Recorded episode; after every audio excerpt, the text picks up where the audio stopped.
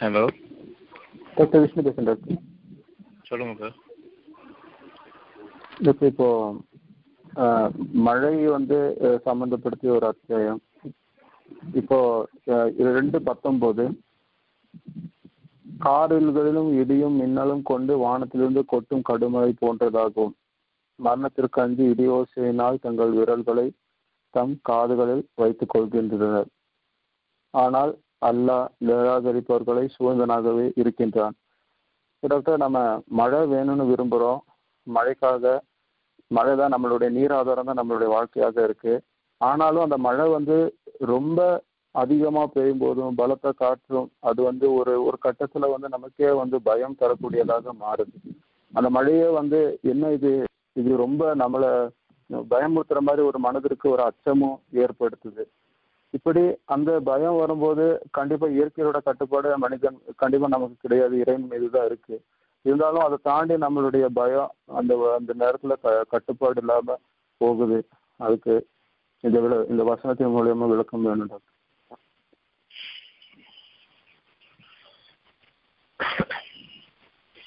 வேற கேள்வி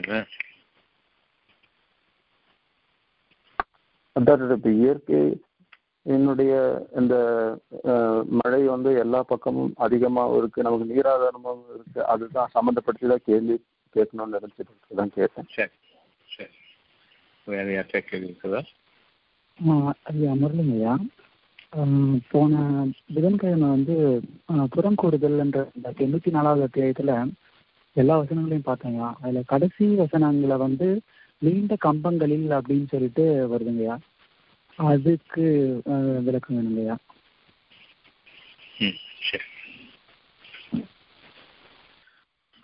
அத்தியாயம் 2:19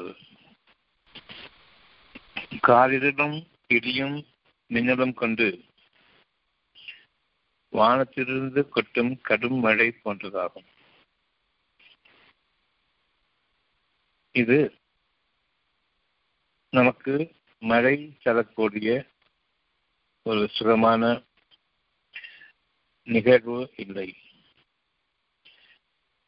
அழகான தென்றல் காற்றும் கதகதப்பு உடையதும் அதிக குளிர்பாததும் மிதமான காற்றோடு கூடிய தூறல் சாரல் இருந்துவிடக்கூடிய அச்சப்படக்கூடிய சூழ்நிலை அதிகம் அமையக்கூடாது. எந்த நாளும் நம் மீது பொடித்தூறலோ அழகான மழையோ மாறி மாறி அமைந்து கொண்டிருக்க வேண்டும். இது நாம் விரும்பக்கூடியது, ஒவ்வொருவரும் விரும்பக்கூடியது.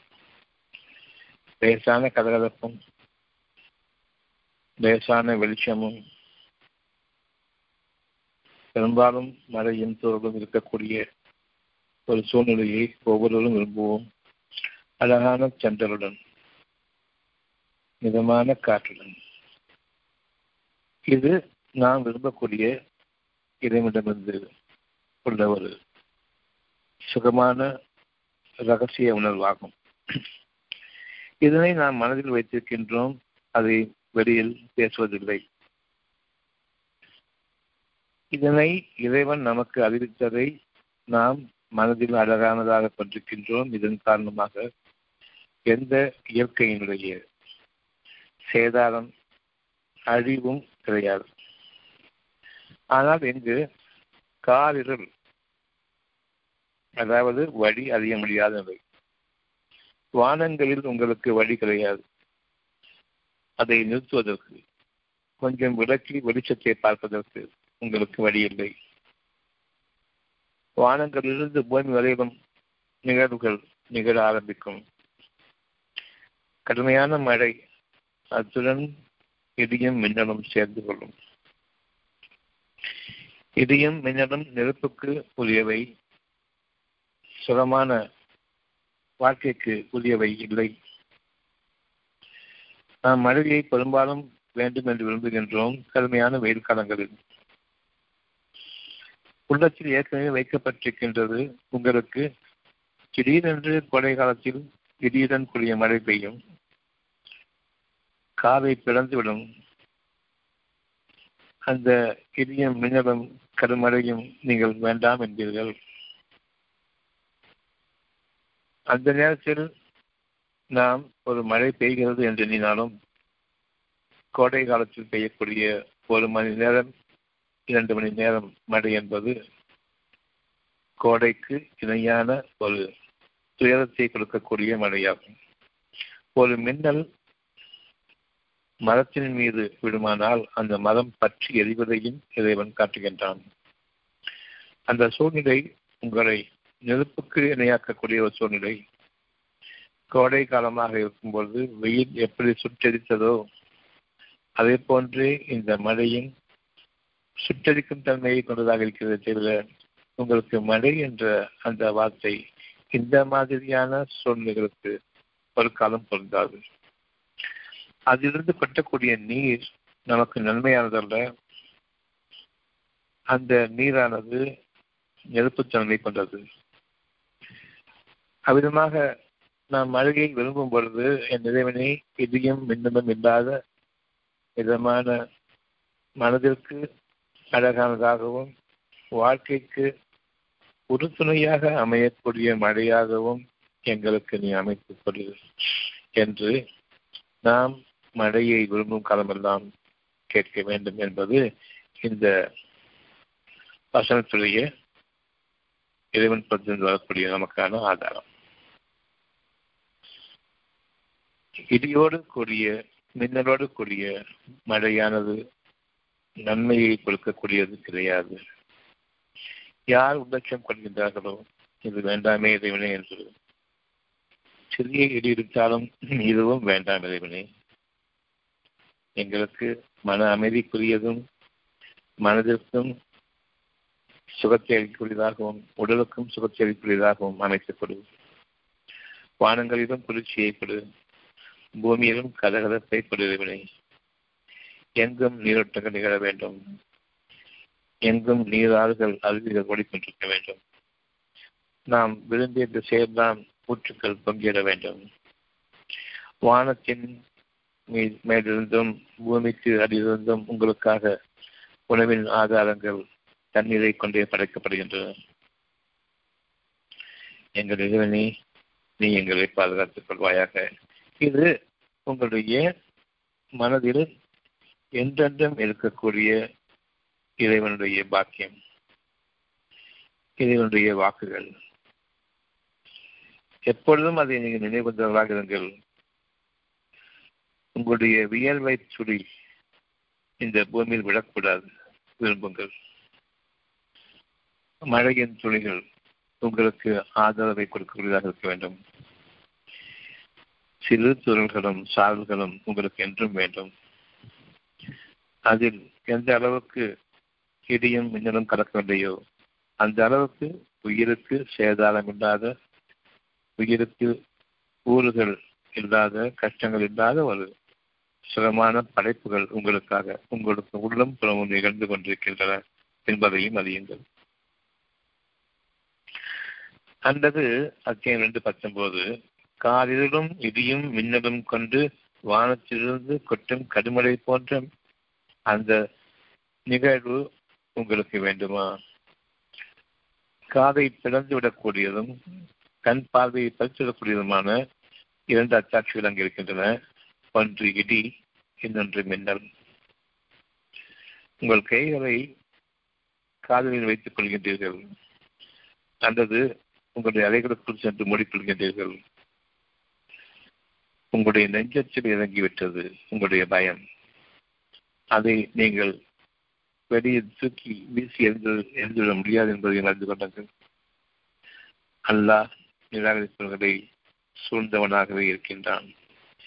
நிச்சயமாக அவனை விட்டு நீங்கள் தப்புவதற்கு வழியில்லை.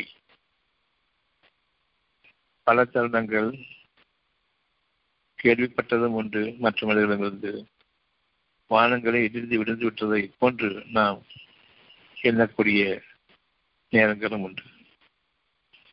அதை நாம் பார்த்தும் இருக்கின்றோம், கேள்விப்பட்டும் இருக்கின்றோம். ஒரே ஒரு சப்தம்தான் நொடிப்பொழுதில் அந்த சப்தத்தினுடைய வேகமானது அதனுடைய உக்கிரமமானது எவ்வளவு பெரும் அழிவு சக்தியை கொண்டிருக்கின்றது, எவ்வளவு பெரிய வெப்பம் அது என்பதை இன்னும் அறிய வேண்டும். மின்னலும் இடியும் கலந்து நிகழும் பொழுது ஒரே ஒரு மரத்தையும் விளைநிலங்களில் பட்டு அவற்றையும் எரித்து கழித்துடுகின்றது. அதுவே பூமி ஒட்டுமொத்தத்தையும் ஆட்கொள்ளும் விதமாக இறைவன் அமைப்பானையானால் எவ்வளவு பெரும் குடம்புகள் போன்ற அவ்வளவு கதிர்களும் தீக்கதிர்களும் ஒன்று சேர்ந்தாலும் சரி அந்த வெப்பத்தை நின்றிட முடியாது. உலகம் நடிப்பொழுதில் சாம்பலாகி போகும். அப்படிப்பட்ட ஒரு வேதனையை நாம் மீது இறப்பதற்கு முன்பாக அந்த இடியும் மின்னலும் வேண்டாம் என்று விரும்புங்கள். உங்களுடைய மனதில் நீங்கள் இடிகளை தாங்கி வாழாதீர்கள். உங்களுடைய மனதில் எந்த அளவுக்கு இடிகளின் தன்மை இருக்கின்றதோ, எதிர்த்துவிடக்கூடிய பார்வையை கொண்டு பார்ப்பீர்களே மற்ற மனிதர்களை, உங்களுக்கு பிடிக்காத மனிதர்களை, அப்படிப்பட்ட பார்வைகள் இல்லையோ, உங்கள் மீது சாந்தமும் சமாதானம் நிறைந்த மழை உங்களுக்காக நிச்சயமாக. மற்ற மனிதர்களுடைய இதயங்களின் நடுக்கத்தை ஏற்படுத்திவிடாதீர்கள். உங்களுடைய பேச்சுகளின் காரணமாக, உங்களுடைய தோற்றங்களின் காரணமாக, உங்களுடைய பார்வையின் காரணமாக மற்றவர்களை எரித்துவிடுமாறு அந்த பார்வையை கொண்டு பார்க்க வேண்டாம். உங்களுக்காக மின்னல் காத்திருக்கின்றது, இடியும் காத்திருக்கின்றது, கடும் கோடை காலத்தினுடைய வெப்பமும் காத்திருக்கின்றது. அத்தியாயம் 2 வசனம் 70. அந்த மின்னல் அவர்களின் பார்வைகளை பறித்துவிட பார்க்கிறது. பறித்துவிட்டதை போன்றே நீங்கள் உள்ளமச்சம் கொள்ளுங்கள். மின்னலை பார்க்கும்போது வேண்டாம் இறைவனை என்று எத்தனை பேர் பிரார்த்திப்பீர்கள்? இனி பிரார்த்திக்க வேண்டும். என்னுடைய பார்வையில் அப்படிப்பட்ட ஒரு கொடூரம் வேண்டாம், எனக்கு பிடிக்காதவர்களின் மீது அந்த பார்வையை நான் பார்க்கக்கூடாது. என் மனதில் அவங்களுக்கு எதிராக இருக்கக்கூடிய அந்த வெறுப்பானது வெடிச்சத்தமாக அவங்களுக்கு எதிராக வெளிப்படக்கூடாது. இதனையும் நீங்கள் உங்களுடைய மனதில் கொள்ளுங்கள். இந்த சமுதாயம் எங்களுக்கு வேண்டாம் இறைவனே என்று நீங்கள் மனதில் கொள்ளுங்கள். அப்படிப்பட்ட ஒரு சூழ்நிலை ஏற்படும் பொழுது நீங்களும் அதற்கு புதியவர்களாக, பாதிக்கப்பட்டவர்களாக ஆகக்கூடாது. ஒரு இடி, மின்னல், கடுமையான மழை, வெள்ளம், காட்டாற்று வெள்ளம், வீடுகளை கூட அரித்து செல்லக்கூடிய அப்படிப்பட்ட வெள்ளம் நிகழும் பொழுதும் உங்களை அது தீண்டக்கூடாது என்பது உங்களுடைய விருப்பமாக இருக்குமானால், உங்களுக்கு இருக்கக்கூடிய விரோதங்களையும், மனிதர்களுக்கு எதிரான விரோதங்களையும், மனக்கசப்புகளையும் நீக்கிக் கொள்ளுங்கள். உங்களுக்காக என்றும் சரி நல்ல அழகான சென்றலுடன் கூடிய மழையும் சாரலும் தூரலும் காற்றும் கதகதப்பும் உங்களுக்காக இறைவன் படைப்பான். அதற்கு நிகரான ஒரு சுகம் கிடையாது என்பதையும் அறியும். நீங்கள் வாழக்கூடிய வாழ்க்கையை பற்றிய உதாரணம் இங்கு தருகின்றான். உங்களுடைய பார்வைகளை பறித்துவிட பார்க்கிறது உங்களுடைய கொடூரமான எண்ணங்களில் இருக்கக்கூடிய கிடிகளும், நெருப்பை தெரிக்க வைக்கக்கூடிய அந்த வார்த்தைகளும், பார்வையிலேயே சுற்று பொசுக்கக்கூடிய அப்படிப்பட்ட ஒரு கோபதாபமும் உங்களிடம் இருக்கிறதே, அந்த உச்சத்தை நீங்கள் தொற்றுவிட வேண்டாம். ஒவ்வொரு இடியும் மின்னலும் உங்களுக்கான எச்சரிக்கை. யார் இறைவனிடம் பாவ மன்னிப்பு தெரிகின்றார்களோ, தங்களுடைய கோபங்களை அவர்கள் நீக்கிக் கொள்கின்றார்களோ, இறைவனிடம் பாதுகாவல் கொண்டு அவர்கள் அந்த கோபத்தை பணிவும் கனிவும் கொண்டதாக இறைவன் மாற்றி அமைப்பதை விரும்புகின்றார்களோ, அவர்களுக்கு எந்த கஷ்டமும் கிடையாது. பெரும்பாலும் மனிதர்களுடைய வழிமுறைகளிலிருந்து நீங்கள் விலகியவர்களாக இருங்கள். மனிதர்களுடைய வழிமுறைகள் அனைத்தும் பொய்யும் கற்பனையும் வீண் பேச்சுக்களும் பொருட்களும் தேவை கிடையாது. அவர்களுடைய சூழ்நிலைகளோடு உங்களுடைய மனதை நீங்கள் பதிகொடுத்துவிட வேண்டாம். பேச்சுக்களில் நாட்டம் கொண்டவர்களாக, உலக நடவடிக்கைகளில் நீங்கள் நாட்டம் கொண்டவர்களாக அரசியல்கள் பேசி படுத்த வேண்டாம். அரசியல்வாதிகளை பற்றி பேச வேண்டாம்.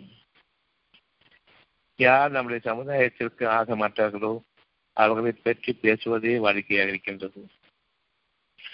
எந்த ஒருவனுடைய ஆட்சி இங்கு நிகழ வேண்டுமோ அவனை பற்றிய பேச்சுக்களோ, அவனிடமிருந்து இருக்கக்கூடிய நடைபெறுகிற எச்சரிக்கைகளையும் நாம் ஒருவருக்கொருவர் பரிமாறிக்கொள்பவர்களாக இருக்க வேண்டும். அந்த சமுதாயத்தை சார்ந்தவர்களை பார்த்து உங்களுடைய கனிவும் பணிவும் இருக்கட்டும்.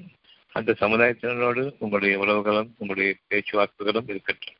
இறைவன் நமக்கு நன்மையை நிச்சயமாக நாடுவான். உங்களுடைய மனதில் சத்தியம் இருக்கட்டும், அசத்தியம் வேண்டாம். அசத்தியம் உங்களை அடிக்கக்கூடியது, அதாவது நெருப்புக்கு இரையாக்கக்கூடியது.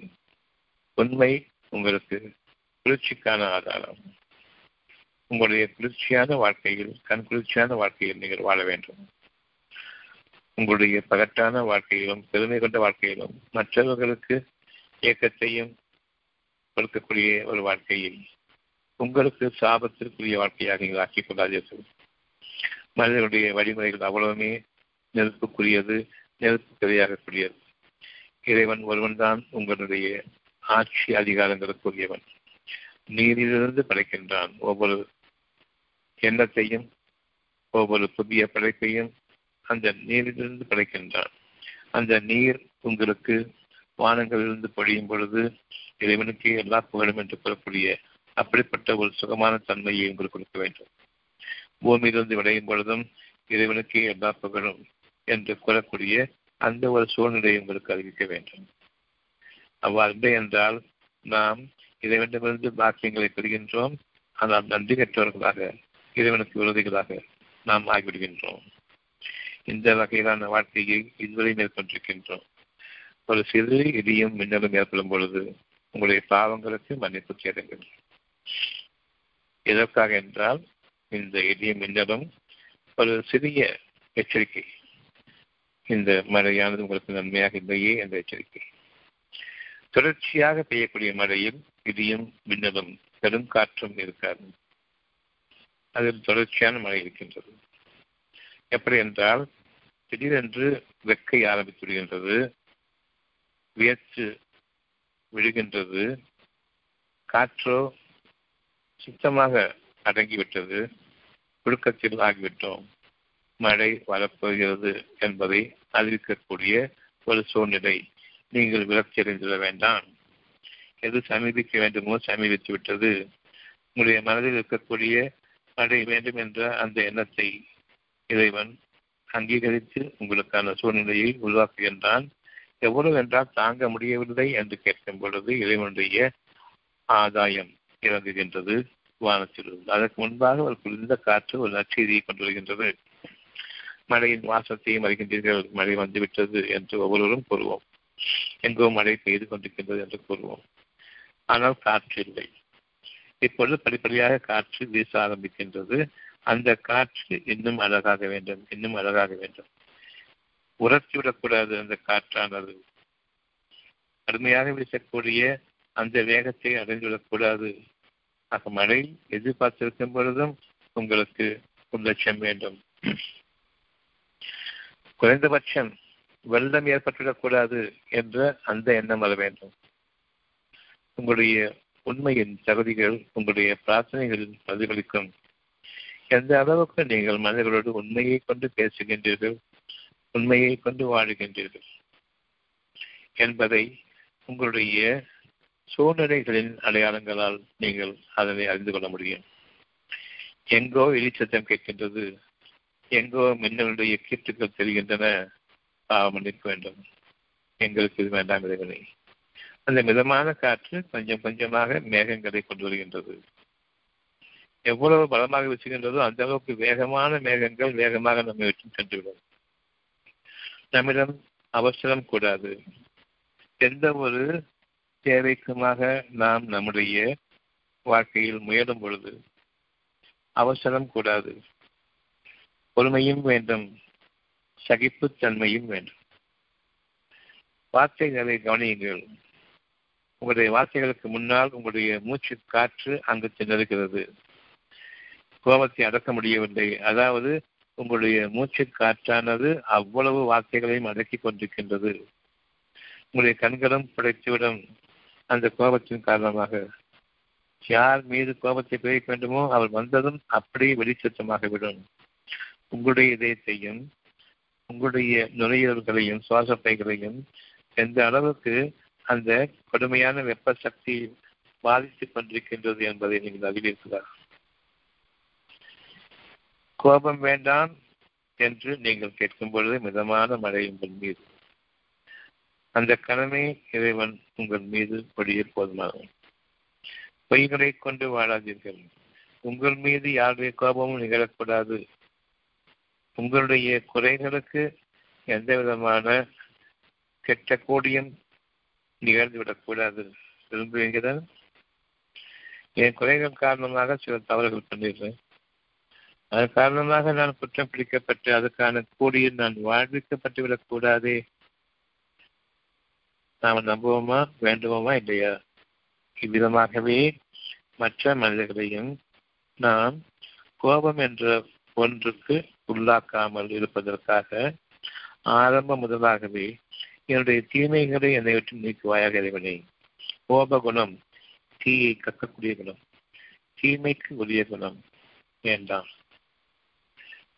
எப்பொழுது என்னை இறைவன் சமாதானமாக வைத்திருக்கின்றானோ மழையை கேளுங்கள், சமாதானமான மழையை பொழியனே என்று கேளுங்கள்.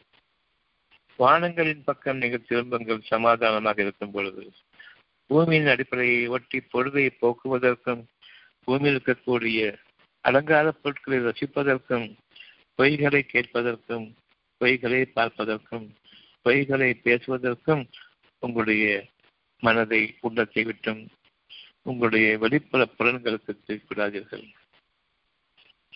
உடல் சார்ந்த வாழ்க்கைக்கு திரும்பிட வேண்டாம். சுகமாக இருக்கும் பொழுது சுகம் என்பது மனம் சார்ந்த வாழ்க்கை, பொருள்கள் அடிப்படையில் உள்ள வாழ்க்கை இல்லை. உங்களுடைய வானத்தின் பக்கம் திரும்புங்கள். வானத்தின் மீது ஆட்சி புரிபவனும் பூமியின் மீது விளைச்சல்களை உருவாக்குபவனும் இவ்விரண்டிற்கும் இடையே உயிர் சக்திகளை நிரப்பியிருப்பவனும் அதில் உங்களுக்கான ஆதாயங்களாக மேகங்களையும் காற்றையும் சென்றடையும் மழையையும் வாசனைகளையும் உங்களுக்காக எண்ணத்தையும் எண்ணங்களையும் உருவாக்கி கொண்டிருப்போனும் குளிர்ச்சியானவையாக இருக்கட்டும். தீப்பொறிகள் கொண்டதாக இருக்கக்கூடாது. இன்றிலிருந்து நமக்கு ஒரு இடியோ மின்னலோ இருக்கக்கூடாது. அதில் நமக்கு சுகமான சூழல்கள் சாரல்கள் வேண்டும், என்றென்றும் நிலைத்திருக்க வேண்டும் என்று விரும்புங்கள். இறைவன் உங்கள் மீது தன்னுடைய மன்னிப்பையும் தன்னுடைய கருணையையும் கொண்டு உங்களை அரவணைக்க தண்ணீர் கடமையாக்கி கொண்டவன். பாசத்தோடு அவனோடு இணைத்து வைக்க உங்கள் இறைவன் தன் மீது கடமையாக்கி கொண்டவன். எனவே நீங்கள் மற்ற மனிதர்கள் மீது பொறுமையாளர்களாக இருங்கள். ஒருவருக்கொருவர் அழகான வாழ்க்கையில் நீங்கள் வாழ வேண்டும் என்பதை விரும்புங்கள். உங்களுடைய இறைவன் உங்களை கவனித்துக் கொண்டிருக்கின்றான். எந்த அளவுக்கு உங்களுடைய வாழ்க்கையில் நீங்கள் வரம்பு மீறாமல் இருக்கின்றீர்களோ அந்த அளவுக்கு இறைவன் உங்கள் மீது திருப்தி கொண்டவனாக தன் அருளிலிருந்தும் தன்னுடைய கொடைகளிலிருந்தும் உங்களுடைய மனதிற்கு சுகமளிக்கக்கூடிய மிக அழகான பாக்கியமிக்க சூழ்நிலையை வானங்களிலும் பூமியிலும் உங்களை சுற்றிலும் அரவணைக்க செய்வான். அது ஒவ்வொருவருக்காகவும் தயார்படுத்தப்பட்டுள்ள புது உலகமாகும். மின்னல் அவர்களின் பார்வைகளை பறிச்சுட பார்க்கிறது. அத்தியாயம் 2 வசனம் 20. உங்களுடைய தீப்பொறிகளை கனல் கக்கும் உங்களுடைய வார்த்தைகளை எழுச்சிவிட பார்க்கும் உங்களுடைய பார்வைகளை அடக்கிக் கொள்ளுங்கள். அது பொய்யான ஒரு தோற்றம், உங்களுக்கு நன்மைகளை கொடுக்கக்கூடிய தோற்றம் அல்ல. அந்த குணம் தீப்பொறிகளை கொட்டக்கூடிய அந்த குணம் வேண்டாம். சுகமான இளஞ்சென்றலோடு நீங்கள் பேசக்கூடிய அந்த செழுமையான முகத்தோடு அன்பான முகத்தோடு உங்களுடைய காலை பொழுது முதலாக இரவு வரையில் அது தன்னுடைய நன்மைகளுக்காக துலங்க வேண்டும், இறங்க வேண்டும். இதை படைப்பவன் இறைவன், உங்களுடைய உள்ளத்திலிருந்து உங்களை படைத்துக் கொண்டிருப்பவன் இறைவன். இன்னைக்கு நாம ஒரு புதிய படைப்பாக, சென்றலோடு கூடிய படைப்பாக நம்முடைய மனம் அமைய இருக்கின்றது. காரணம், நம் இறைவனோடு அதனை பொருத்தி கொண்டோம். இறைவனுடைய வார்த்தைகளோடு நம்மையும் நாம் பொருந்தி கொண்டோம். உங்களுடைய இறைவன் மீது ஆணையாக உங்களுடைய இடிகளை நீங்கள் கேட்கும் பொழுது உங்கள் காதம் மந்தமாகிவிடுகின்றது. நீங்கள் மற்றவர்களை இடித்து பேசும் பொழுது, மற்றவர்களை கடிந்து பேசும் பொழுது உங்களுடைய காதுகள் கடினமாகிவிடுகின்றன, மந்தமாகிவிடுகின்றன. உங்களுடைய பார்வைகளும் மங்கி போய்விடுகிறது. மற்றவர்களுடைய மனதில் இடிகளாக அவர்கள் ஏற்றுக்கொண்டிருக்கக்கூடிய அந்த வார்த்தைகள் உங்களுக்கு பெருமையை கொடுக்கூடியதாக இருக்கின்றது. நாம் கடிந்து கொண்டோம், அவர்கள் இனி ஒழுங்காக இருப்பார்கள் என்று நிச்சயமாக இல்லை. உங்கள் மீது இடிகள் விட இருக்கின்றன. இடி விழுந்தால்தான் இடிகள் விடுகின்றன சொல்ல வேண்டாம். இடிகளை கவனிக்கும் பொழுது உங்கள் மீது விடாத போதே அது உங்கள் மீது இறங்கிவிடும் என்று பயம் இருக்கும் பொழுது அந்த பயத்தை பிரார்த்தனையாக ஏற்றுக்கொண்டு அந்த இடிகளை அவன் விளக்கி இருக்கின்றான். எப்பொழுது பயமில்லாமல் இடிகளை பார்க்கின்றீர்களோ, பயமில்லாமல் அந்த மின்னலை பார்க்கின்றீர்களோ, பார்வையின் பறிப்போய்விடும். மின்னலை பார்க்கும் பொழுது பயந்து கண்களை முடிக்கின்றீர்கள். அதற்கு முன்பாகவே நீங்கள் அந்த மின்னலை பார்த்து விட்டீர்கள். பிறகு கண்ணை முடிக்கின்றீர்கள். பார்ப்பதற்கு முன்பாக கண்களை மூடிக்கொண்டிருக்கவில்லை, முடியாது. அதை வேண்டாம் என்று பயத்தோடு நீங்கள் கண்களை மூடும் பொழுதும் இறைவன் அதை பிரார்த்தனையாக ஏற்றுக்கொள்கின்றான். உள்ளத்தின் மகா சக்தி கொண்டிருக்கக்கூடிய அந்த இறையருள் உங்களுக்கு அச்சத்தை ஒட்டுகின்றது. உங்கள் பார்வை பதி போய்விடும். எனக்கு வேண்டாம் எது என்று கடவுளே என்ற ஒரு எண்ணம் உங்களுடைய மனதில் வரும் பொழுது அந்த பார்வையை பார்த்துவிட்டு, அந்த பின்னர் மின்னலை பார்த்து விட்டீர்கள். உங்களுடைய பார்வையை பதித்து விட்டது. கண்களை மூடிக்கொண்டீர்கள். பதித்த பிறகுதான் கண்களை மூடிக்கொண்டீர்கள். பின்பு கண்களை திறக்கும் பொழுது மீண்டும் பார்வை கிடைக்கிறது. மின்னல் பார்வையை பறிக்கும் என்று தெரிகின்றது. உண்மை என்ன? பார்வை பறிக்கப்பட்ட பின்னர் உங்களுக்கு பார்வை கொடுக்கப்பட்டிருக்கின்றது. இடிகள் உங்களை தாக்கிடும் என்று பயப்படுகின்றீர்கள். காதுகளில் விருதை வைத்துக் கொள்கின்றீர்கள். இடிகளின் சத்தம் மட்டுப்படுகின்றது. ஆனால் உங்கள் மீது விடக்கூடிய விட இருந்த அந்த இடிகளை உங்களை விட்டு விளக்கியதும் நீக்கியதும் அவன் தான். பயத்தோடு கூரைகளுக்குள் ஒதுங்கிக் கொள்கின்றீர்கள். வீடுகளுக்குள் திரும்பிக் கொள்கின்றீர்கள். கதவுகளை மூடிக்கொள்கின்றீர்கள். இவற்றுக்கெல்லாம் முன்பாக உங்களுடைய பயம். அந்த பயத்தின் காரணமாக கடவுளே என்று நீங்கள் அழைத்த ஒரு அழைப்பு உங்களை அவற்றை விட்டும் காப்பாற்றியது, அவற்றை உங்களை விட்டும் நீக்கியது. இது சதா சர்வ நேரமும் உங்களுக்கு நிகழ்ந்து கொண்டிருப்பதை நீங்கள் கவனிக்க வேண்டும். இறைவனுடைய ஆற்றல் என்பது உங்களை சூழ்ந்து நிற்கின்றது. நன்மைகளுக்கு நன்மையையும் தீமைகளுக்கு தீமையையும் கொடுக்கூடியதாக இருக்கின்றது. நீங்கள் அறிய வேண்டும். உங்களுடைய மனதில் இடிகளும் நெருப்பு பொறிகளும் இருக்கக்கூடாது. ஒரு சிறிய இடி கேட்டாலும் வேண்டாம் என்று எண்ணுங்கள். உங்களுடைய வானத்தின் கோடியில் ஒரு சின்ன மின்னல் கேட்டிருந்தாலும் வேண்டாம் என்று விரும்புங்கள். அவ்விதமாகவே உங்களுடைய கோப குணங்களும் உங்களுடைய எரிக்கும் பார்வைகளும் உங்களிடம் லேசாக உருவாகும் பொழுதே வேண்டாம். தீக்கணல் கக்கும் வார்த்தைகளும் தீப்பொறிகள் பறக்கும் பார்வைகளும் கூடாது. இது அந்த நிலைக்கு உருவாவதற்கு முன்பாக உங்களிடம் இருக்கக்கூடிய மனநிலையை சமாதானப்படுத்துங்கள், சாந்தப்படுத்திக் கொள்ளுங்கள். உங்களுடைய கேள்வி புலனை நிச்சயமாக இறைவன் இன்னும் அதிகரிப்பான். உங்களுடைய பார்வை புலன்களையும் இன்னும் அதிகரிப்பான். இடி இடிக்கும் பொழுது காதுகள் விளைவு வைத்துக் கொள்கின்றீர்கள். நீங்கள் காப்பாற்றப்பட்டவர்கள் என்று இல்லை. உங்களுடைய விரல்கள் அந்த இடிகளை நீக்கவில்லை. உங்கள் காதுகளை பற்றிக் கொள்கின்றீர்கள். அது ஒரு போதை. இடிகளே நிகழவில்லை என்று உங்கள் காதுகள் பிறந்துவிடும் போலும், உங்களுடைய இதயங்கள் நடுக்கத்தால் நடுங்கி நின்றுவிடும் போலும் இருக்கின்றது, வெடித்துவிடும் போலும் இருக்கின்றது. அப்படிப்பட்ட இடிகளை நாம் கேட்டிருக்கின்றோம். இப்பொழுது மழைக்காலம் நிகழ வேண்டும், நிகழவில்லை. ஆனால் இன்று முதலாக நிகழும் என்று விரும்புங்கள். உங்களுடைய இறைவன் உங்களை கேட்டுக்கொண்டிருக்கின்றான். அதிகமான காற்று வேண்டாம், அதிகமான குளிர் வேண்டாம். தூரலும் சாரலும் மழையும் மாறி மாறி மாறி எங்கள் மீது பொழிந்து கொண்டிருக்க வேண்டும். என்றென்றைக்கும் உங்களுடைய இறைவன் கூறுகின்றான். உங்களுடைய உள்ளத்தை நீங்கள் பாதுகாத்துக் கொள்வீர்களா? என் அனுமதியை கொண்டு பாதுகாத்துக் கொள்வீர்களா? இறைவன் கேட்கின்றான். மின்னம் வரும் பொழுது நீங்கள் நடக்கின்றீர்கள், ஆனால் பார்வையை மறைத்துவிடும். இடிகள் விழும் பொழுது காதுகளில் கையை வைத்துக் கொண்டிருக்கின்றீர்கள், உங்கள் தலை மீது விடும். காதுகளில் விழுந்து கொண்டிருக்கிறது என்று எண்ணிக்கொண்டிருக்கின்றீர்கள், உங்கள் இதயங்களின் மீது விடும். சுக்குநூறாக உங்கள் இதயங்கள் ஒடுங்கி போகும். நீங்கள் அதை பாதுகாத்துக் கொள்வதற்கு காதுகளில் வைத்துக் கொண்டால், கண்ணை மூடிக்கொண்டால், மின்னதை விட்டும் இடுங்களை விட்டும் நான் பாதுகாத்துக் கொண்டவன் என்று நீங்கள் எண்ணிக்கொண்டிருக்கின்றீர்களா?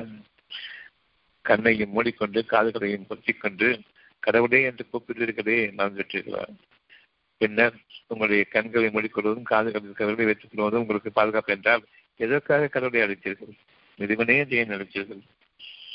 அன்பாகவே என்று ஏன் அழைத்தீர்கள்? ஓ ஜீசஸ் என்று ஏன் அழைத்தீர்கள்? அவர்கள் யாவரும் உங்கள் கண் முன்பாக இல்லை, அவர்கள் உருவமற்றவர்கள் என்பதையும் அந்த உருவமற்ற மகா சக்தி தான் ஒவ்வொன்றையும் படைத்துக் கொண்டிருப்பதையும் நீங்கள் ஏன் அறிய தவறுகின்றீர்கள்? உங்களுடைய உள்ளத்தில் பெரும் குழப்பங்களும் பெரும் பிரளயங்களும் உங்களுடைய நெஞ்சத்தில் உருவாகி கொண்டிருக்கும் பொழுது நீங்கள் பொழுதுபோக்கு வேண்டும் என்று விரும்புகின்றீர்கள். அந்த பொழுதுபோக்கில் நீங்கள் இறைவனை அடைப்பதில்லை. பொழுதுபோக்கின் ஆட்டம் கொண்டவர்களாக மனிதர்களிடம் செல்கின்றீர்கள். இயற்கையில் நிகழக்கூடிய ஒவ்வொரு பயங்கரமான நிகழ்வுகளுக்கும் இறைவனை அழைப்பீர்கள். உங்களை நீங்கள் மூடிக்கொள்வீர்கள். உங்களை மூடிக்கொள்வதன் காரணமாக உங்களை விட்டும் துன்பங்கள் நீக்கப்படவில்லை, இறைவனை என்று அழைத்ததன் காரணமாக. மனக்குழப்பங்களில் சதா சர்வ நேரமும் உங்களுடைய குழப்பங்கள் இருக்கும் பொழுது வானங்களிலும் பூமியிலும் பெரும் பிரளயங்கள் ஏற்பட்டுக் கொண்டிருக்கின்றன. அதனுடைய விளைவுகள் தான் உங்களுடைய மனதை கலக்கிக் கொண்டிருக்கின்றது என்பதை இப்பொழுது அறிய வேண்டும்.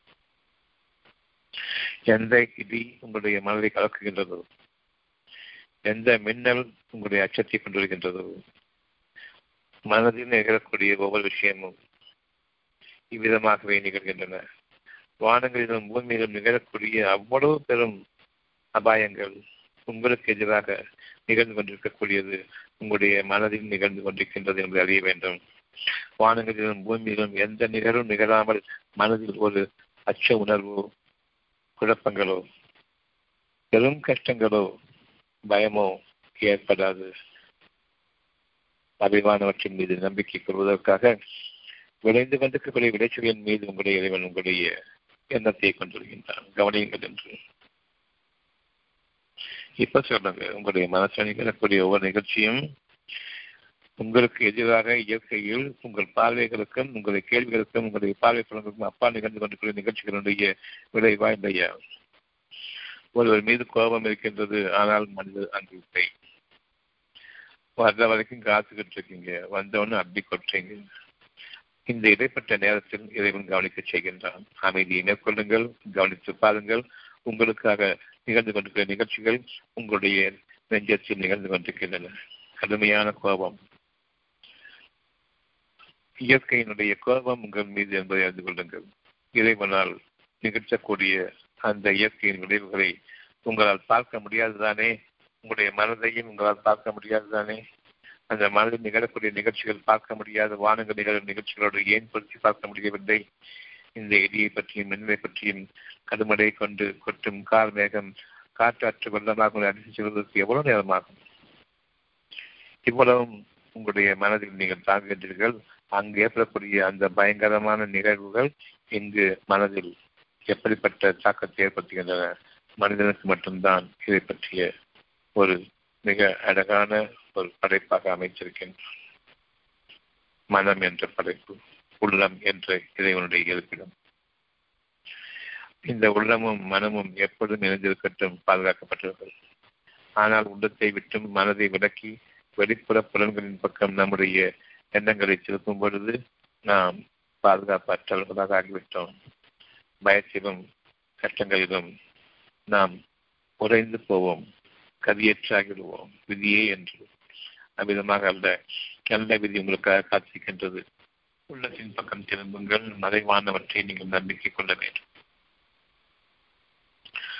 அல்லாஹ் நாடினால்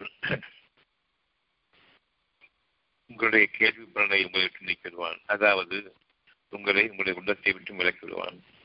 பின்னர் மனமானது உங்களுடைய 5 புலன்களின் பக்கம்தான் திரும்ப வேண்டும்.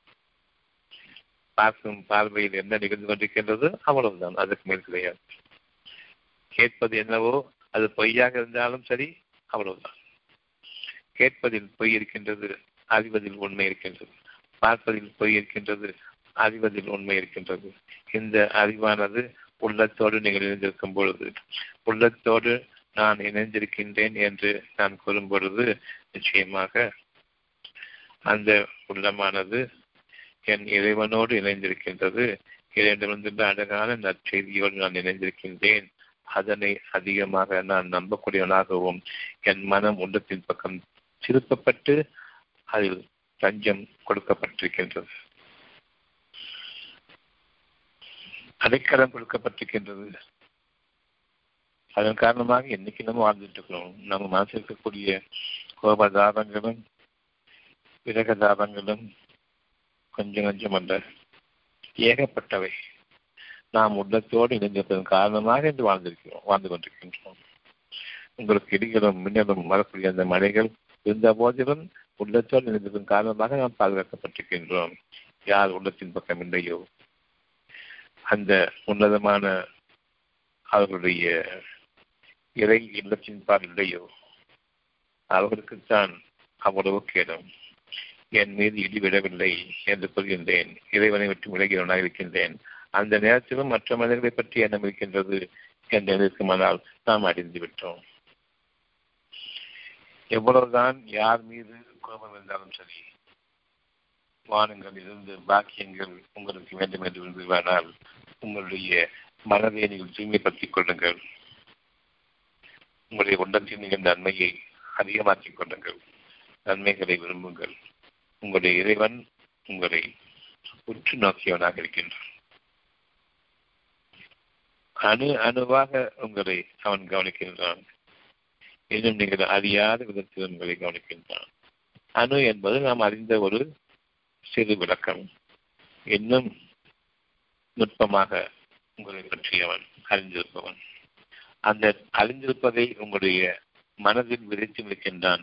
இவ்விதமாகத்தான் நீங்கள் என்பதை எந்த அளவுக்கு நம்முடைய உள்ளத்தோடு இணைந்திருக்கின்றோமோ நம்முடைய கேள்வி புலன்கள் தொடங்க ஆரம்பிக்கும், நம்முடைய பார்வை புலன்கள் தெளிவாக இருக்கும்.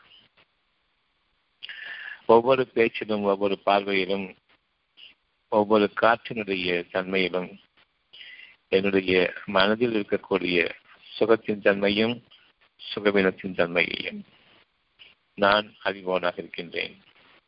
எனக்கு மனசுல ஒரு கஷ்டமோ வேதனையோ ஏற்படும் பொழுது நான் அகிலங்கள் வானங்கள் முதலாக பூமி அறிவும் எனக்கு எதிரான சூழ்நிலைகளை நான் உருவாக்கி கொண்டிருக்கின்றேன்.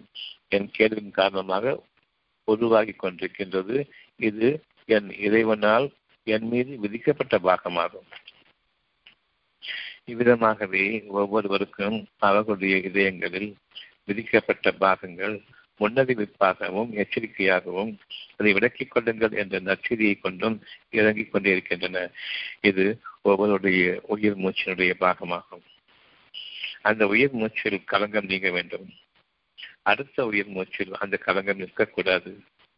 ஒவ்வொரு மூச்சிலும் களங்கங்கள் நீங்கி கோபதாபங்கள் நீங்கி அமைதியும் ஆதரவும் இறைவனுக்கு நன்றி கடன் கொண்டிருக்கக்கூடிய இதயமாகவும் பார்வையாகவும் அமைய வேண்டும் என்று விரும்புங்கள். எப்படி ஒரு நட்ட நடுமரம் பற்றி எரிகின்றதோ இடியும் மின்னலும் தாக்கி, அவ்விதமாகவே நாம் நட்ட நடுமரம் போல் ஆகிவிடுவோம். நாம் பற்றி எரியக்கூடிய அந்த நேரம் கம்பங்களில் கட்டப்பட்டவர்களாக என்று கூறுகின்றோமே, இந்த கம்பங்களும் நீங்களும் ஒன்றாகிவிடுவீர்கள். நீங்களே நெட்ட நெடுமலமாக ஆகிவிடுகின்றீர்கள். உங்களுடைய உடல் எளிகட்டையாக மாறிவிடும். அது வானத்தை நோக்கி கொழுந்துவிட்டிருந்து கொண்டிருக்கும். நீங்கள் வானத்தை பார்ப்பீர்களானால் உங்கள் தலைக்கு மேலே உங்களுடைய நெருப்பை பார்க்க முடியுமே தவிர வானத்தை பார்க்க முடியாது. அது இனி உங்களுக்கு குளிர்ச்சியோ மேகமோ மழையோ ஒன்று என்பதை நீங்கள் நம்ப முடியாது. அந்த நம்பிக்கையில் தான் நீங்கிவிடும்.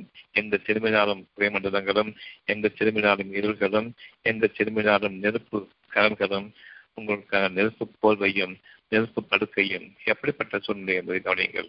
அந்த சூழ்நிலையில் இன்று நாம் வாழ்ந்து கொண்டிருக்கின்றோம். ஒவ்வொரு பொய்க்கும் ஒவ்வொரு புலனற்ற தன்மையில் நாம் வாடும் பொழுதும் நாம் கம்பங்களாக ஆகிவிட்டோம். ஏதா நெற்ற நெடுமலம் போல் நிற்கிற ஏதாவது பதில் சொல்றான்னு சொல்றோமா இல்லையா, அந்த மாதிரியான ஒரு சூழ்நிலை.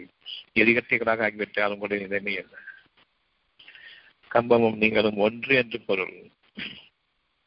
கொழுந்துவிட்டதையும் நெருப்பாக நீங்கள் மாறுவீர்கள்.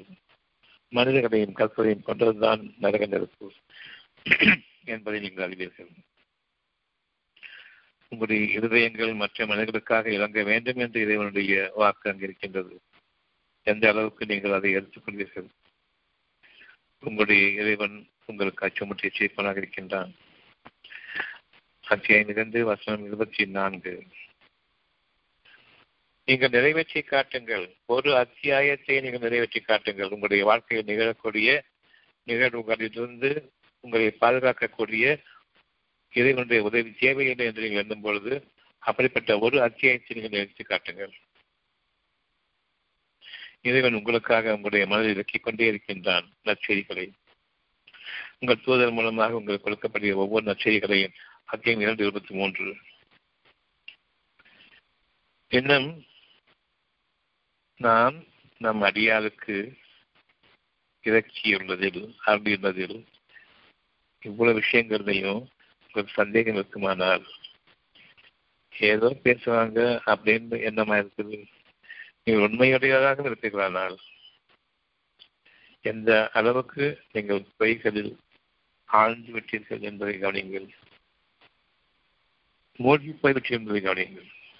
நிச்சயமாக நாம் அவ்விதமாக அல்ல. நம் எதிரில் நம்மை காப்பாற்றி கதையேற்றிருக்கின்றான். அல்லாஹ்வை தவிர உங்கள் உதவியாளர்கள் அனைவரும் அழைத்துக் கொண்டு இது போன்ற ஒரு சத்திய நிகழ்வு என்னும் நிகழ்ச்சி காட்டும். வானங்களிலும் பூமியிலும் நிகழும் நிகழ்ச்சிகள் தான் ஒவ்வொருவருக்கும் அவருடைய உள்ளத்தில் இருக்கக்கூடிய அடையாளங்கள். வெப்பம் தகிக்கிறது என்று கூறுகின்றீர்கள். உங்களுடைய உள்ளம் அந்த அளவுக்கு நீரற்ற தன்மையாக ஆகிவிட்டது என்பதை அறிந்து கொண்டீர்கள். கொஞ்சம் கூட இரக்கம் கிடையாது, கொஞ்சம் கூட நீர் அங்கு கிடையாது. கசியவில்லை, இருதயங்கள் கசியவில்லை, கண்கள் குளமாகவில்லை. ஒருவருடைய துன்பத்தை பார்க்கும்போது அதை அடக்கிக் கொள்ள வேண்டுமே என்ற அந்த எண்ணம் வேண்டும். இப்படி உலகத்திலும் உணர்ச்சிப்பட்டக்கூடாது, அடங்கணுமே. இந்த கண்களில் ஏற்படக்கூடிய துளிகள் வெளியில் செல்ல தெரிய வேண்டாம், அது எனக்கும் இறைவனுக்கும் மட்டுமே இருக்க வேண்டும் என்ற அப்படியே நாம் நம்மை பாதுகாத்துக் கொள்வோம். அப்படிப்பட்ட சூழ்நிலை உங்களுடைய மனதில் ஏற்படும் பொழுது தென்றல் காற்று உங்களுக்காக, அழகான காற்று உங்களுக்காக, பருவம் உங்களுக்காக மாறுகின்றது. பருவ காற்றுகள் உங்களை நோக்கி வருகின்றன. இந்த நிகழ்வுகளை உங்களால் நிகழ்த்தி காட்ட முடியுமா? சத்தியம் உங்கள் மீது அறிவிக்கப்பட்டிருக்கின்றது. இடியில் காதுகளில் விரலை வைத்துக் கொள்கின்றீர்கள். இடியை கேட்ட பிறகுதான், இடிகளை கேட்ட பிறகுதான் காதுகளில் விரல் வைத்துக் கொண்டிருக்கிறது. காதுகள் எப்போ வெளியில் வைக்கிறீங்களோ அதுபோல் இடி அடங்கிறது. ஆனால் கேட்ட சத்தம் உங்களுக்கு காதுகள் பறிபோய்விடும் என்ற எண்ணம் ஏற்பட்டிருக்கின்றது. மின்னல் பார்வைகள் பறிபோய்விடும் என்ற எண்ணம் ஏற்பட்டிருக்கின்றது. பார்த்த பிறகு கண்ணை மூடிக்கொள்கின்றேன், கேட்ட பிறகு காதை மூடிக்கொள்கின்றேன், நான் என்னை பாதுகாத்துக் கொள்கின்றேன் என்னுடைய செய்கைகளை கொண்டு, என்னுடைய அறிவை கொண்டு. இந்த அறிவு கெட்ட அறிவு. என்னுடைய பார்த்த பிறகு கண்ணை மூடு என்று சொல்லக்கூடியது. இந்த கெட்ட காது, காதுகளில் இடிகளை கேட்ட பிறகு காதுகளை மூடிக்கொள்ளுங்கள் என்று கூறுகின்றது. இந்த இடிகள் என் காதுகளை பிளந்துவிடும், கண்களை பறித்துவிடும் என்று இருக்கும் பொழுது அதை பார்த்த பின்னர் பறிபோய்விட்டதுதானே. கண்ணை மூடிக்கொண்டு இறைவனே என்று குறிப்பிட்டீர்களா இல்லையா? பிறகு கண்ணை திறக்கும் பொழுது பார்வையும் பறிபோகவில்லை, உங்களுடைய காதுகளும் மந்தமடையவில்லை, நீங்களும் எரிந்து சாம்பலாகவில்லை என்பதை பார்க்கும் பொழுது இனியாவது உங்களுடைய உள்ளமும் உங்களுடைய வானங்களும் பூமியும் ஒன்றுபட்டுகின்றன ஒவ்வொருவருக்காகவும் என்பதை ஏன் நாம் அதில் தவறினோம்? என்னுடைய அறிவை கொண்டு நிகழ்ந்த பின்னர் துன்பப்பட முடியுமே தவிர, நிகழ்வதற்கு முன்பாக உங்களுக்கான இடைப்பட்ட நேரம், அந்த கண்களையும் கால்களையும் மூடிக்கொள்கின்றீர்களே, அந்த இடைப்பட்ட நேரத்தில் அழைத்தீர்களா என்பது மட்டும்தான். ஒரு கார்ல போய்கிட்டு இருக்கீங்க, கண்டிப்பா ஆக்சிடென்ட் நிகழ்ந்ததுன்னு தெரியுது. மயிலிடையில் காப்பாற்றப்பட்டிருக்கின்றோம் பல சரணங்களில். அந்த நேரத்தில் என்னுடைய கண்களும் கால்களும் மூடப்பட்டுவிட்டன. இறைவனை என்று அழைத்தேன், நொடிப்பொழில் காப்பாற்றப்பட்டேன். அங்கு என்னுடைய கைகளும் கால்களும் இயங்குகின்றன. நான் காரை ஓட்டும் பொழுது எப்படி காரை திருப்பினேன், எப்படி பிரேக்கை அழுத்தினேன், எந்த அளவுக்கு வேகமாக அழுத்தினேன், எப்படி மயிரிடையே நிற்கக்கூடிய அளவுக்கு அந்த அழுத்தமானது பெரும் விபத்து நிகழக்கூடிய நிகழ்ச்சியிலிருந்து காப்பாற்றியது என்பதையெல்லாம் நாம் கேள்விப்படாதவர்களா, அனுபவிக்காதவர்களா? அல்லது அனுபவிக்காவிட்டாலும் நாம் கேள்விப்படாவிட்டாலும் இதை பற்றிய ஒரு எண்ணம் நமக்கு இல்லாமல் ஆகிவிட்டதா? எப்படி நிகழ முடியும் என்று, நிகழும் என்று கேள்விப்பட்டதன் மூலமாக சாத்தியம்தான் என்பதையும் சத்தியமாக நம் கண் முன்பாக அதை விவரித்து காட்டுகின்றார்கள். கடவுள் தான் காப்பாற்றினான் என்ற அந்த வார்த்தையும் கூடவே வரும். ஆனால் அவர் மறந்து விடுகின்றார்கள். கண்களை மூடிய பிறகு உங்களுக்காக அந்த பிரேக்கை அடித்ததும், உங்களுடைய அந்த வாகனத்தை திருப்பியதும், அடிபடாமல் ஓட்டியதும், அதனை நிறுத்தியதும் யார்? உங்களுடைய இறைவன் தான். கண்ணை மூடிய பின்னர் அதே நேரம் உங்களுடைய எழுதி பக்கம் திரும்பினீர்கள், இறைவனே என்று, காப்பாற்று என்று. அதையே இப்பொழுது ஒரு சடங்காக ஆக்கிக்கொண்டு மெடிடேஷன். கண்ணை மூடிக்கொள்ளுங்கள், உலகத்தையே மறந்துவிடுங்கள், இறைவனையே நினையுங்கள் என்ற ஒரு எண்ணம் அங்கு, ஒரு வார்த்தை அங்கில்லை. எப்படிப்பட்ட ட்ரைனிங் நடந்தாலும் சரி, தான் தான் உங்களை பாதுகாப்பன் என்ற அடிப்படையில் தங்களை கடவுளாக கொண்டு வருகின்றார்கள் எலிகட்டைகள். மெடிடேஷன், யோகா, இது எந்த இடவுலையும் கண்ணை முடிக்கிறது, எல்லாத்தையும் கண்ணை முடிக்கும், உலகத்தையே மறந்து. அப்போ யார் நினைக்கணும்? உன்னையே மறந்தது. இந்த இடத்துல தான் வெற்றி நம்பிருக்கின்றது. ஒவ்வொருவரும் பைத்தியமாகின்றான் பலரும். மெடிடேஷன்லையும் யோகாவிலையும் உடலும் நலிவுற்றும், மனம் நலிவுற்றும், ஒரு பிரமே பிடித்தவன் போன்று பைத்தியமாக ஆகிவிடுகின்றான், எந்த விடவும் இல்லை என்று. இந்த பழக்கம் தொற்றிக் கொண்டு விட்டால் இறைவனை மறந்த நிலையில், தன்னையும் மறந்த நிலையில் பேய் பிடித்தவனாக, அதாவது மனம் பாதிப்படைந்தவனாக, மன நோயாளியாக ஆகின்றான். மனிதர்களுடைய வழிமுறைகள் அவ்வளவும் நிகழ்ந்த பின்னர் உங்களை நான் காப்பாற்றுகின்றேன் என்பது. கொஞ்சம் 5 நிமிஷம் முன்னாடி காப்பாற்றிருப்பேன்னு சொல்லக்கூடிய டாக்டரை பார்த்துருப்பேன், ஏதோ கேள்விப்பட்டிருக்கோம். செத்ததுக்கு அப்புறமா கொண்டு போகும்போது ஒரு 5 நிமிஷம் முன்னாடி காப்பாற்றிருப்பேனே, இப்போ 8 மாசமா உள்ள கலக்கலும் காப்பாற்ற முடியல. பொய்யர்களும் புரட்டர்களும் அது தங்களுடைய குளிர்காயக்கூடிய வாழ்க்கை அமைந்திருக்கிறது என்று எண்ணுபவர்களும் நிச்சயமாக விளங்கிக் கொள்ளட்டும். அவர்கள் விளங்க மாட்டார்கள். அவர்களை பற்றி நாம் விளங்கிக் கொள்ள வேண்டும், விளக்கிக் கொள்ளவும் வேண்டும். வானங்களிலும் பூமியிலும் நிகழும் நிகழ்ச்சிகள் ஒவ்வொன்றும் உங்களுடைய இதயங்களில் நிகழ்ந்து கொண்டிருக்கின்றன. உங்களுடைய இதயங்களில் என்று சொல்லும்பொழுது உங்களுடைய மனமும் உங்களுடைய உள்ளமும் இணைந்ததாக இருந்தால் இதயம், மனம் உள்ளத்தை விட்டு வெளியேறிவிட்டால் இரண்டுமே கிடையாது. நீங்கள் இதயங்களோடு, உங்களுடைய இருதயங்களோடு வாழ்கின்ற உங்களுடைய பொருள் அடிப்படையிலான ஒரு உறுப்பை நீங்கள் தாங்கிக் கொண்டு வாழ்கின்றீர்கள். அந்த உறுப்புக்கு இனி எந்த விதமான பாதுகாப்பும் கிடையாது, உறுப்புகளுக்கும் எந்த பாதுகாப்பும் கிடையாது. நோய்கள் உருவாவதற்கு காரணம் தன்னை பாதுகாத்துக் கொள்ளக்கூடிய ஒரு அடையாளமாக முன்னிறுத்தி இறைவன் பாதுகாத்துக் கொண்டிருக்கும் பொழுது அவனை நான் புறக்கணித்து அலட்சியப்படுத்தி இறைவனை பற்றி நினைப்பது கேடு என்றும், தன்னை பற்றி அதிகமாக புகழாரம் சொல்வது படித்தவர்கள் என்ற அடையாளம் என்றும், நான் என்னை பாதுகாத்துக் கொள்பவன், என்னை வளர்த்துக் கொள்பவன், என்னை வாழ்வித்துக் கொள்பவன் என்று இவ்வளவு பெரும் பொய்யில் நீங்கள் உங்களை படைக்கவில்லை, நீங்கள் உங்களுடைய தூக்கத்தை கொண்டு வரவில்லை, நீங்கள் உங்களை படுத்திருந்து எழவில்லை, உங்களுக்கு புதிய உற்சாகத்தை கொடுத்தது நீங்கள் அல்ல, அனைத்தும் என் பிரச்சனை நிகழ்ந்திருக்கின்றது என்பதை அறிந்தும் நாம் என்று வழிகற்றவர்களாக மாறிவிட்டோம். இறைவன் யாரை வழிகேற்று விட்டானோ அவர்களுக்கு அவருடைய குண்டம் மூடப்பட்டு விட்டது. அவருடைய பெருமையின் காரணமாக, அவர்கள் செவிலின் காரணமாக, அவருடைய கொழுப்புகளின் காரணமாக என்பதை அறிய வேண்டும். அத்தியாயம் 2:24 நீங்கள் நிறைவேற்றி காட்டுங்கள். வானங்களில் நிகழ்வதுதான் இந்த மனங்கள், உள்ளங்களில் உங்களின் நெஞ்சங்கள் நிகழ்ந்து கொண்டிருக்கின்றன.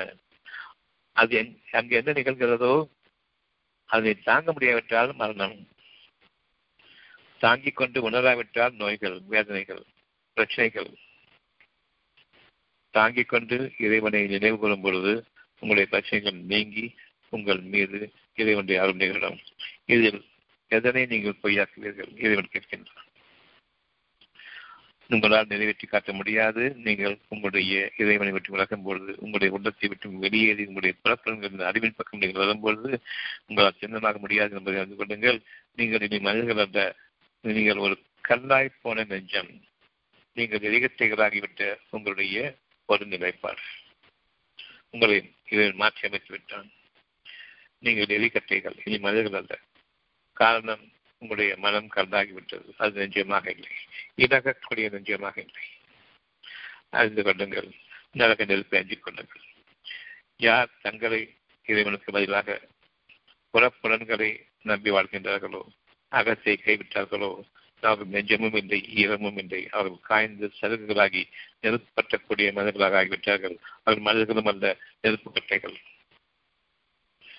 இவை அனைத்துமே நம்முடைய இறைவன் நமக்காக அறிவிக்கக்கூடிய அழகான உலகத்தின் உதாரணங்கள். உங்களுடைய வாழ்க்கையில் இதை நீங்கள் மரபு மீறிவிடக்கூடாது என்பதற்கு இது ஒரு அடையாளமாகும். இதுல கேள்வி யாருக்கு இருக்குதுக்கும்? ஹலோ ஹலோ, சொல்லுங்க, கேட்குறேன், சொல்லுங்க. இதே சம்பந்தப்பட்டு இன்னொரு ஆயத்து வருதுங்க சார். ஆயத்து சார், முருகேசன் பெருமாள்ங்க சார். சொல்லுங்க. முன்னாடி இது விளங்கிருச்சா? முழுமையா விளங்கிருச்சு. முழுமையாங்களா? அச்சமும் ஆசையும் ஏற்படும்படி நாம் உங்களுக்கு மின்னலை காட்டுகிறோம் அப்படின்னு ஒரு ஆயத்து வருதுங்க சார். அந்த ஆசையும் ஏற்படும்படி அப்படிங்கிறது ஒரு விளக்கம். அத்தியாயம் 30 வசனம் 24.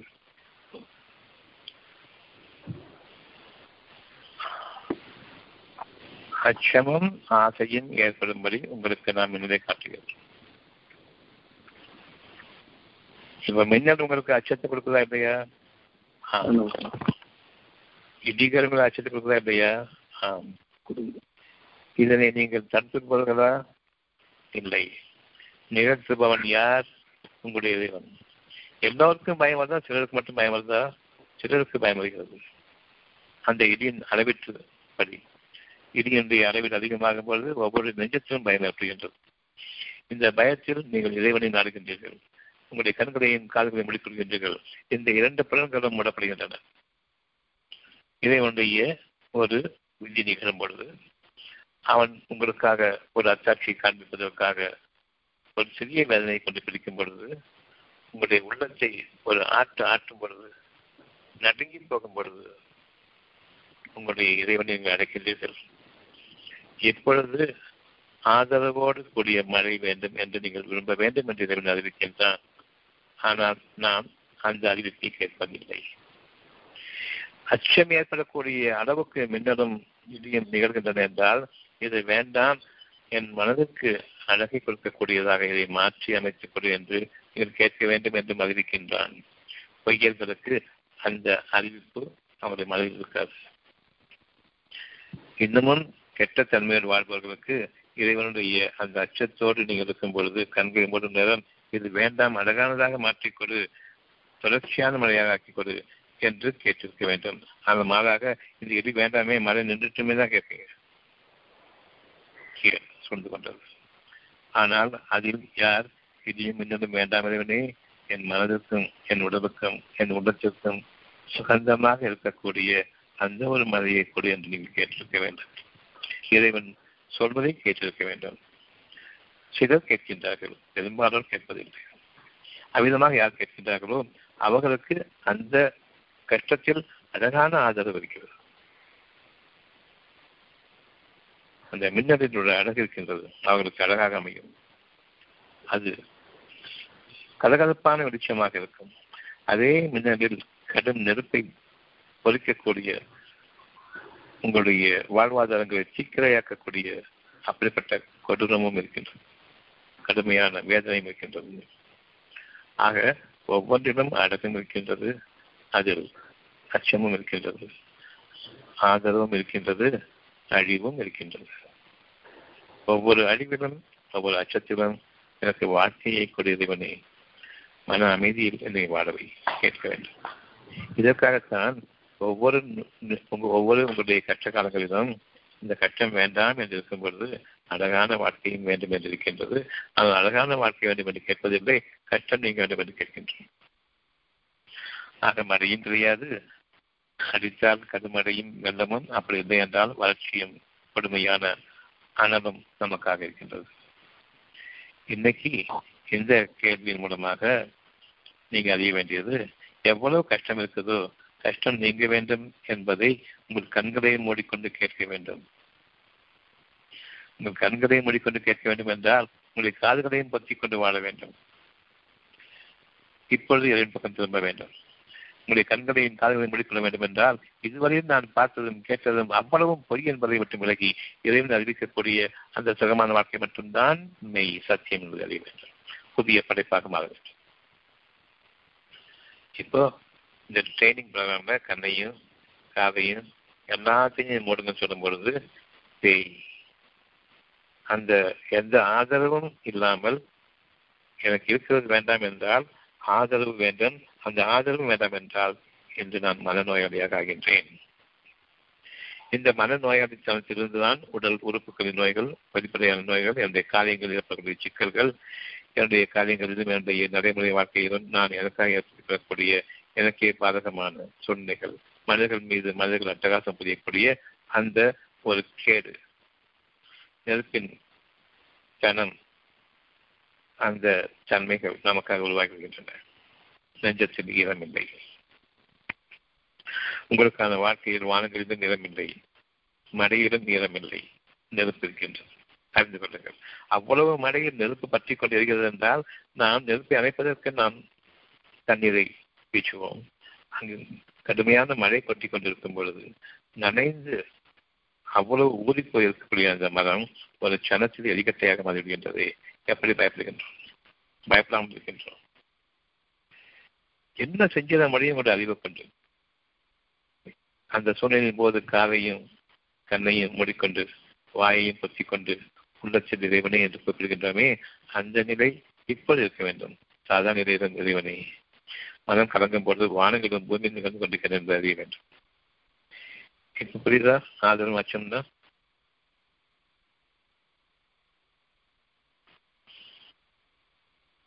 புரியுதுங்க சார். என்ன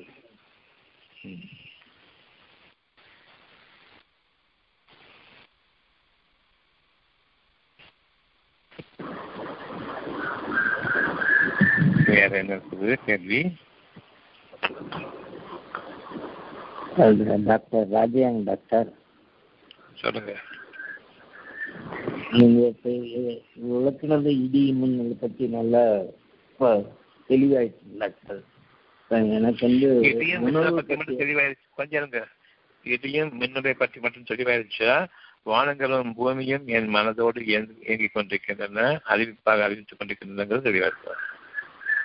அது மானமும் உள்ளமும் மனமும் வந்து வானத்திலும் பூமியிலும் நிகழக்கூடியது சம்பந்தமாகவே நம் உள்ளத்திலையும் மனதிலையும் நிறைவேறிக் கொண்டுதான் நிகழ்ந்து கொண்டு இருக்கிறது. முன்னறிவிப்பாகவும் அறிவிக்கப்பட்டுக் கொண்டிருக்கிறது. இதுல வந்து கண்களையும் காதுகளையும் மூடிக்கொள்ளுங்கள் சொன்னா உங்களுடைய அறிவை விட்டு விலகிக் கொள்ளுங்கள். இதை மட்டும் தஞ்சமுறை கண்டதும் கேட்டதே நமக்கு அறிவு சுத்தமாக விலக. ஆனா பெரும்பாலும் விலக மாட்டாங்க. அதுதான் அவங்களுடைய கஷ்டங்கள் தொடர்ந்து. இனி அந்த விளக்க அந்த செகண்டே நமக்கு தமிழ் கஷ்டங்கள் மாத ஆரம்பிக்கும். அதுக்கான ட்ரைனிங் தான் இப்ப நடந்துட்டு இருக்கு. காலத்திற்கு நிச்சயமாக நீங்கள் நஷ்டம் அடைந்தவர்கள் இல்லை.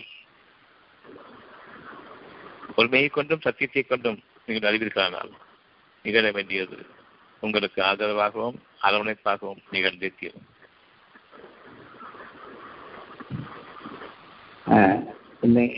இப்ப நீங்க விளக்கினது நான் நல்லா புரிஞ்சுக்கிட்டேன் டாக்டர். பட் எனக்கு உணவை பத்தி ஒரு சந்தேகம் இருக்கு. அதை பத்தி கேட்கலாங்களா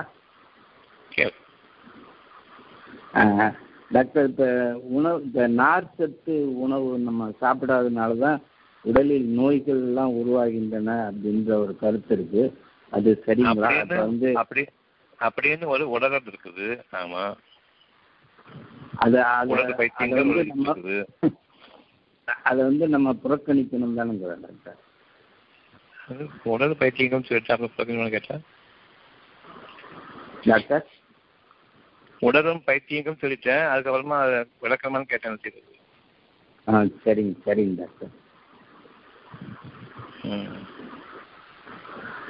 இல்லை இல்லை, அதாவது கைக்குத்தல் அரிசி இந்த மாதிரிலாம் சாப்பிட்டா நமக்கு வந்து உளறல்கள் உடலும் பைத்தியங்களை விட்டு நீக்குங்க. உங்க அறிவை ஒழுக்காலம் நாளைக்கு உபயோகப்படுத்தாதீங்க. இறைவனே நன்மையாக கொடு. இப்ப மின்னலை பார்க்கணுமா பார்க்கக்கூடாதா? பார்க்கக்கூடாது டாக்டர். இறைவன்ட்ட வேண்டணும் எனக்கு. பாதுகாப்பு தான் கண்ணை மூடுறீங்க. கண்ணை மூடிட்டு நீங்க பாதுகாத்து கொண்டதான்னு அர்த்தம் இல்லையா? இல்ல நம்ம சொல்றது மின்னலை பார்க்கக்கூடாது. ஆனா மின்னல் அடிச்ச பிறகுதான், மின்னல் வெட்டின பிறகுதான் அதை கண்ணை மூடுறோம், பார்த்ததுக்கு அப்புறமா. சரியா? இப்ப நான் கண்ணை மூடிட்டேன். பல சமயம் நிகழ்ந்து இருக்குது. மின்னலை பார்த்துக்கப்புறம் கண்ணை மூடிட்டேன். ஓகே,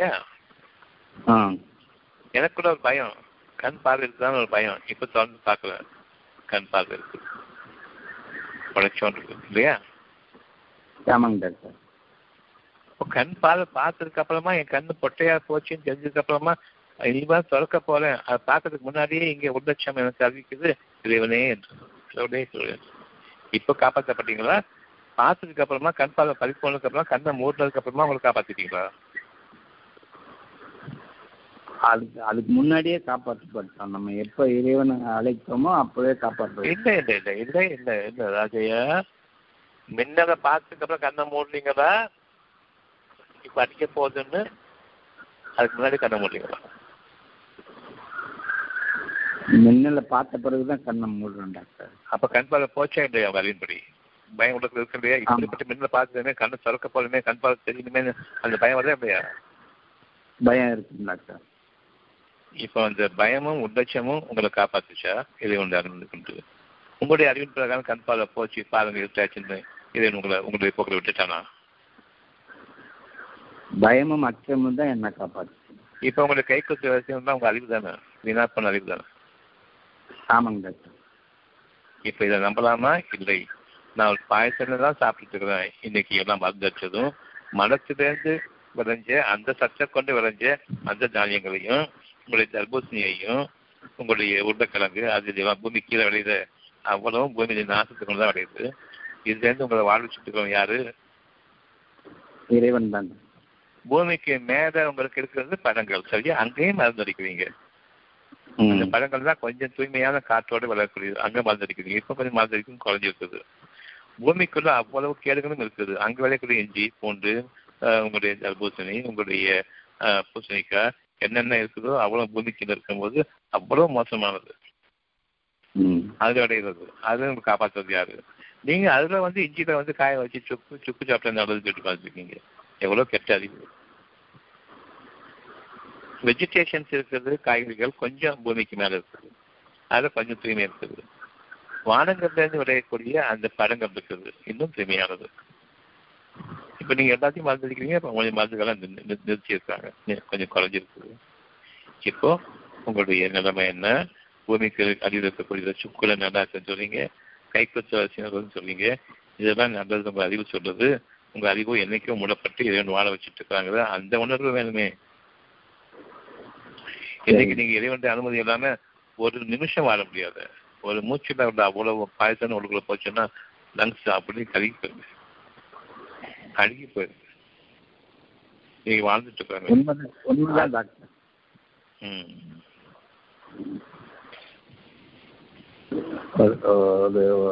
ஒரு செய்தி படிக்க நேர்ந்தது, அதனால அந்த கேள்வி இருந்தது டாக்டர். கருதைகளுடைய செய்திகளை படிக்காதீங்க, ஷைத்தான்களுடைய செய்திகளை படிக்காதீங்க, ஷைத்தான்களுடைய நியூஸ கேட்காதீங்க.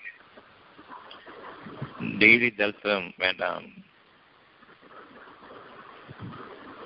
வடக்கு தெற்கு மேற்கு கிழக்குன்னு சொல்லிட்டு எந்த பக்கம் திரும்பினாலும் சனியனுடைய சைத்தானுடைய நீசம் வேண்டாம். இறைவன் பக்கம் திரும்புங்க. தவறு உணர்ந்து அந்த போதும். வேற கேள்வி இருக்குதா?